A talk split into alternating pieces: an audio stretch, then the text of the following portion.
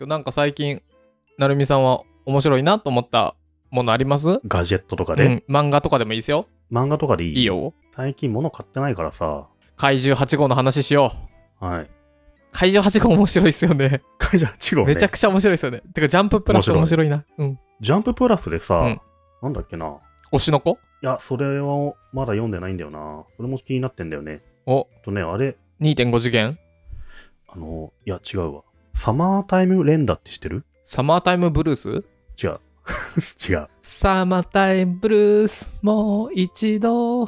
タンタンタンタンタンタンタンタンタンタンタンサマータイムブルース、もう。サマータイムブルースは1990年の渡辺美里の曲ですね。そっち検索した んだ何何何んめっちゃ今。渡辺美里でやっぱ西武ドームのライブですよね。サマータイム連打めっちゃ面白いんですよ、これ。タイムリープサスペンスですね。いわば。 流さなくていいよ、サマータイムブルースを。ちょっと待って。著作権的にアウトだ。そっか ゆとたわの曲じゃないんだから。 引用の範囲内で。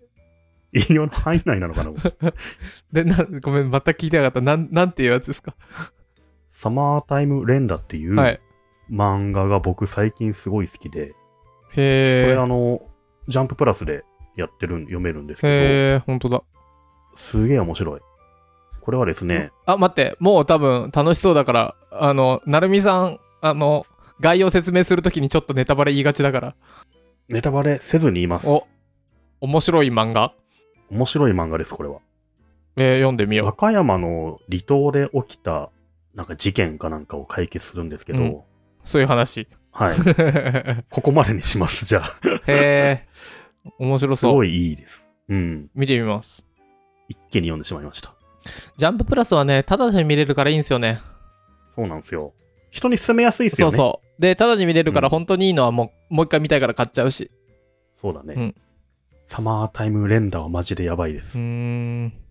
12巻出てん、12巻が出るんだね、そうそううね。んあ、もう結構そんぐらいあるんですね。そうそう、でも全然知らなくてさ、うんチラッと読んだら面白くて、一気に読んでしまいましたけども。うーん。あれは裏サンデーの早急ボーイズは早球ボーイズもね、早球ってなんていうスポーツか知ってます送るボールって書く、送る球ですね。ハンドボールハンドボール。正解正解。へえ、早急って言うんだ。早球って言うんですよ。で、ハンドボールをテーマにした早球ボーイズっていう漫画もね、めっちゃいい。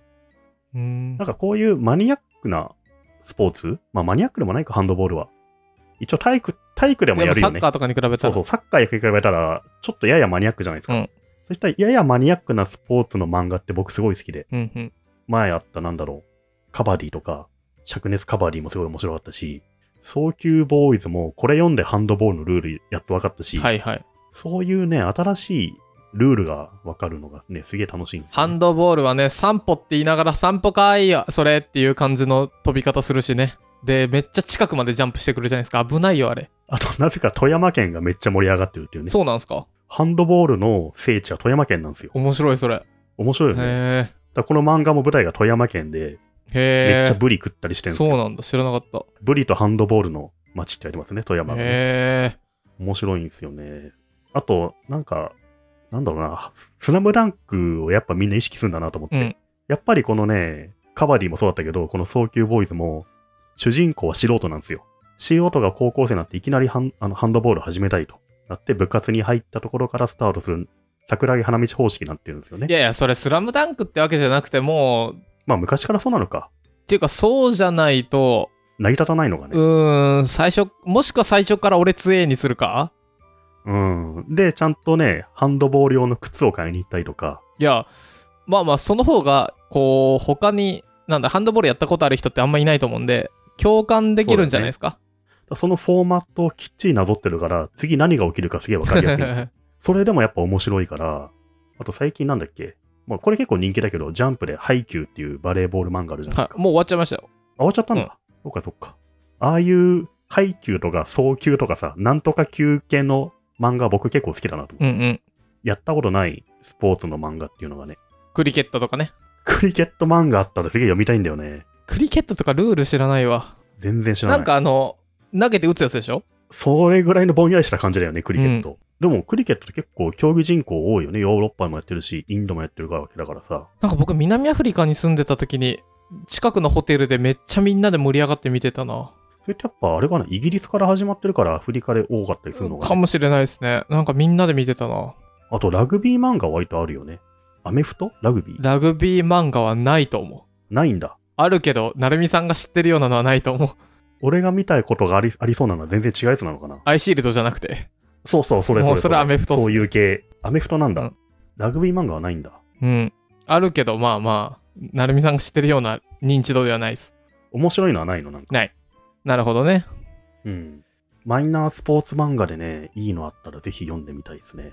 ぜひ、これを聞いてるね、どんぐり FM リスナーの方も、ハッシュどんぐり FM で、この漫画が面白いよ、このニッチなのが面白いよっていうのがあれば、ぜひ教えてくださ い。そうっすね。もしこれ聞いた中に漫画家さんがいたら次、クリケットで漫画をちょっと一個お願いします。